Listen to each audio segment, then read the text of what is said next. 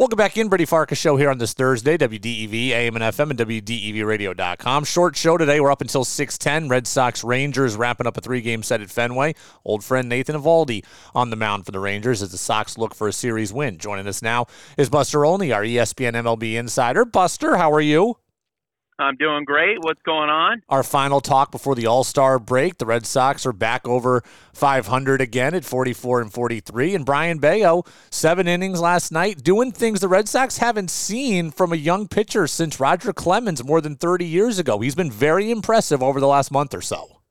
He really has been. You know, uh, before we had him on a Sunday night baseball game earlier this year, I asked some evaluators, you know, what do you see in him? And I was getting back, well, he's kind of a middle of the rotation, back end of the rotation type guy.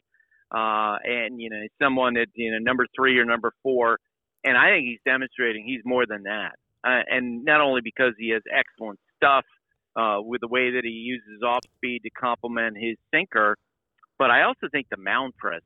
I mean, it just jumps out at you when you see him pitch in person. This is someone with a ton of confidence and I'm curious to see how he develops going forward. But you know, in a season that I think, generally speaking, is shaping up to sort of be a lost year for the Red Sox, I, think his emergence is probably the best thing that's happened. You know, Buster, I don't want to be a hypocrite, right? I was a soft tossing righty. I enjoy people who who pitch, right? Like I enjoy people who know how to pitch and manipulate pitches and work the strike zone, etc.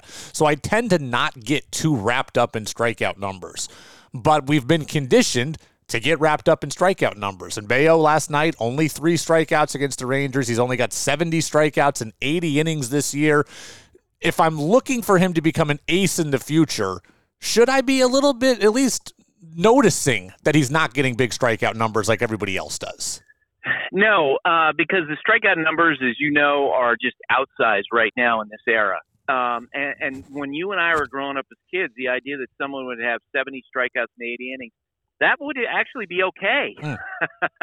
you know, and teams have gravitated, the industry has gravitated toward high strikeout numbers because it means control for the pitcher. Um, it means that the pitcher is missing bats, which means there's a less chance something bad is going to happen. But you know what? Uh, I think the way he pitches is great. The contact against him, and I don't have the data in front of me in terms of soft contact versus hard contact, but the guy clearly is causing problems for opposing hitters and he seems to be growing it before our eyes. And I think he'll be fine as he moves forward. Buster, Red Sox came out with an interesting announcement yesterday, or Alex Cora did. They're going to start playing Justin Turner more often at second base. And this means a couple of different things to me, right? It means that it's really the best way to maximize their offense. And it kind of leads the way for Trevor Story to come in here as a DH when he's ready here, hopefully sometime end of July, early August or so. What'd you make of the revelation that we're going to see 38 year old Justin Turner playing a little more second base? That you've got a manager who's trying to make chicken salad out of less than that. Yeah. Uh, and I mean, their offense has been an issue, as you know. And Justin Turner's had a really good season. He's been productive.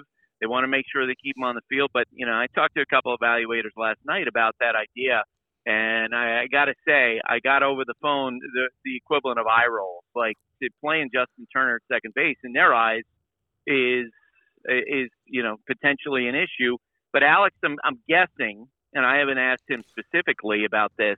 I'm guessing he's going to wind up using Turner in situations where you don't have a ground ball pitcher on the mound, where his range at 38 is not going to be a factor. Uh, I know Alex in, in recent years with defensive shifts was really good at protecting uh, some infielders uh, by you know stacking up a shift and, and not asking him to do too much. With the shift regulations, you can't do that as well. And so, yeah, you know, uh, Justin Turner out at second base, you're probably going to see some balls that he's not going to be able to get to. And, and Alex knows the equation and the trade off that he's willing to make. Buster, I asked Tom Caron of NESN about this yesterday. I want to ask you about this too because you see this on a national level. So on on Monday, yeah, Monday, no, Tuesday, July 4th, we saw Jarren Duran, who was seven for his last eight with six extra base hits, get pinch hit for against a lefty and the Red Sox are down six to one, right? They're down six one, and Duran gets pinch hit for against the lefty, and they're really trying to keep him out of playing against lefties. And in that situation, that bothers me because I want to see if a young player can become an everyday player and play against both-handed pitchers. And I asked TC about it. I'll ask you. I understand the business is trying to optimize itself for success, and I understand they're trying to put everybody in the best positions to succeed. But how frustrated do players get that they get pigeonholed and not allowed to fully develop? Yeah, it, it can be. Um, it definitely can be something that can be frustrating. I'll give you an example. Recently, you know, J.D. Davis, when he was with the Mets, yeah, uh, you know, he was told like, look, we're we're mostly going to use in the outfield because we think you're terrible defensively. I mean, that's obviously not exactly what they said, but they limited his time, and and so he felt frustrated with some of the choices that they made. Uh, and he goes to San Francisco uh, in a trade the middle of last year. He begins to get regular reps, daily reps as a third baseman. Now he's really good, and it turned out he's a good player. And by the way, it does feel like he's har- he harbors some anger about how he was treated. Hmm. Um, you know, the Dodgers, when Andrew Friedman took over the baseball ops there, they tried to put in a system where they put in a lot of young players. Justin Turner was a part of that. And it took them six or seven years to get buy in from players, where the players would be like, okay, I get it. Tampa Bay Rays have the same thing. But there are definitely young players who don't like the way that that plays out because they feel like that the decision's been made that you know what? You can't hit lefties. You know what? You can't hit righties. We're not going to give you the opportunity to do that. And you and I both know this.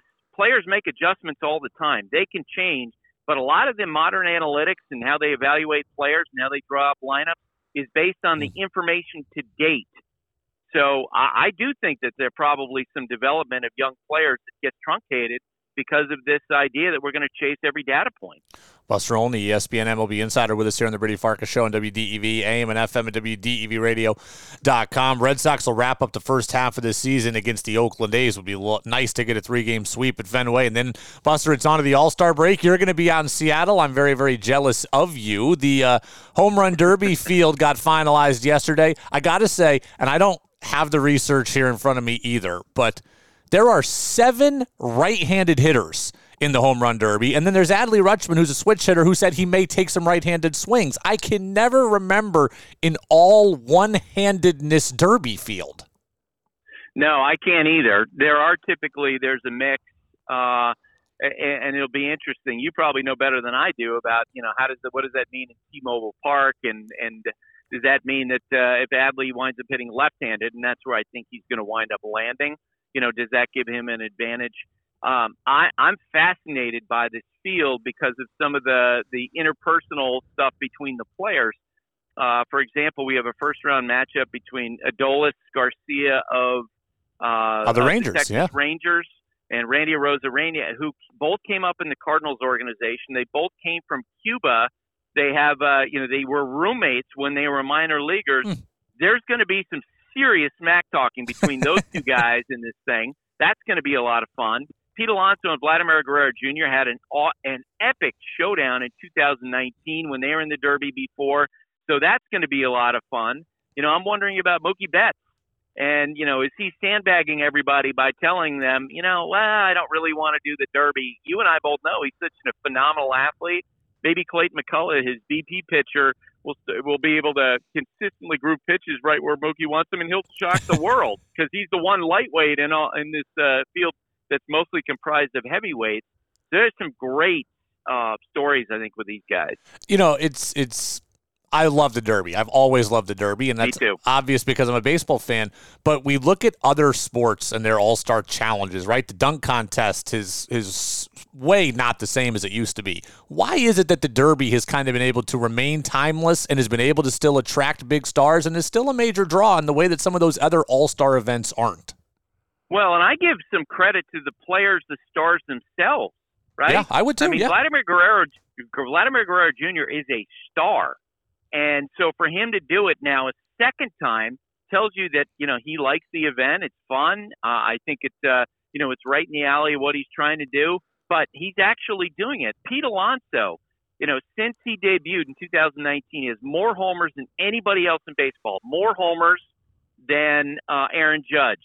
More homers than Shohei Ohtani. But the first time I met Pete and talked to him about the Derby, he's like, "I'll always do the Derby." Like mm. I love the Derby. He said, you know, when I was a kid, I thought that was a fun event. And how great is it that baseball gets that as opposed to, and I think Mookie Betts uh, had a quote along these lines. as opposed to say, you know, LeBron James, who doesn't do the dunk contest. Yeah. The NBA could use those guys in that event. Baseball's been fortunate in that every year they manage to have stars in the Derby, and it's part of the reason why you know there's a chance that uh, not only you know could this be the the highest rated uh, ESPN baseball uh, related content of the summertime, but it also might uh, come close to beating the All Star game for ratings, which, as you know, that would be remarkable. You mentioned Aaron Judge, and you've been on this from the beginning, right? He was on the 10 day IL. People thought it was going to be about 10 days. You said, ah, be careful with that. I They'll be lucky if he plays for the All Star break. Well, now there's even a thought that maybe Judge could miss the entirety of the season here for the Yankees. What's going on? So I had Brian Cashman, the Yankees general manager, on my podcast yesterday, and what he told me was is that you know internally there are some really positive signs. They think he's improving, but as I told you, you know, weeks ago, it is a really touchy injury for a guy six foot seven, 282 pounds, and they have to be careful because they know this: if he has a major setback, that's it. He's not going to come back for the season. After hearing Brian talk about this yesterday, I walked away saying, you know what? They actually think that they have a real chance to get him back um, and, and not necessarily soon. I, I think they'd be thrilled if he played sometime in July, but they are seeing him take strides forward. Judge told reporters the other day that you know if he were to try to come back now, he'd be running at about 10%. That's not going to help anybody. Uh, eh, you know, but for the Yankees to get the potential getting Judge back, Carlos Rodon, you know, Harrison Bader's in the lineup. I do think they'll make some additions before the trade deadline I think there, uh, you know, there's a chance it's going to be a better team as we get uh, get into late in the year. Finally, Shohei Ohtani left his start the other day with that cracked fingernail. It looks like, knock on wood, that he's going to be okay, but Mike Trout isn't okay. He's out for anywhere between four and eight weeks with this hamate fracture. I mean, Yu Chang did this for the Red Sox, and he's still not back yet. I think he did it at the end of April or very early in May, so it's certainly been a while for Chang to recover from this injury. How does this affect what the Angels do as they've fallen pretty drastically in the standings over the last week? In spring training, Arte Moreno, the Angels owner, said that as long as the Angels were competing, he was not going to trade Trout. And they are competing. Like they're in the American League wildcard race. They're behind and they have ground to make up, but they're certainly within range. Uh, but I got to tell you this: my instinct is is that even if they fall further out uh, and away from the AL wildcard teams like the Yankees and the Houston Astros, I don't know if Arte Moreno has the guts to make that trade because you know and I know when you have a potential free agent like this, there's always talk that yeah, the team could trade him and get value and then re-sign the player. That almost never happens. It happened with Aroldis Chapman in 2016. Yankees traded him to the Cubs and then re-signed him in the offseason that followed that. But most of the time, it slams the door on the player coming back. Uh, it, you, it, you can make a strong baseball case that it would be smart to put him out in the marketplace and see what kind of offers you get from teams like the Yankees. But I just Arte Moreno to to be uh, essentially communicating to his fan base that they might be prepared to move on from Ohtani. That that would take a lot of guts. And I will tell you this: last year, the the Angels front office, in doing its due, due diligence, prepared trade scenarios involving Ohtani and did some early exploration on it. And then it was presented to Artie, and from what I understand, he went crazy. Like he was mad. Like, what are you doing? Why are you entertaining this idea? And, and keep in mind too, they also have these sponsorship deals that are tied to Ohtani. So my instinct is is that uh, they will keep him through the rest of the year and try to re-sign him as a free agent. Buster Olney, ESPN MLB Insider, is going to be out at All Star Week next week in Seattle. Is the uh, Derby's on Monday night on ESPN, and then Tuesday is the game as well. A lot of other good stuff around All Star Week as well, with futures game and the draft, etc. Buster, I am on vacation next week, so we will catch up again in two weeks. I hope you have a great All Star Week, and we'll talk to you uh, in two weeks. Have a great vacation, Brady.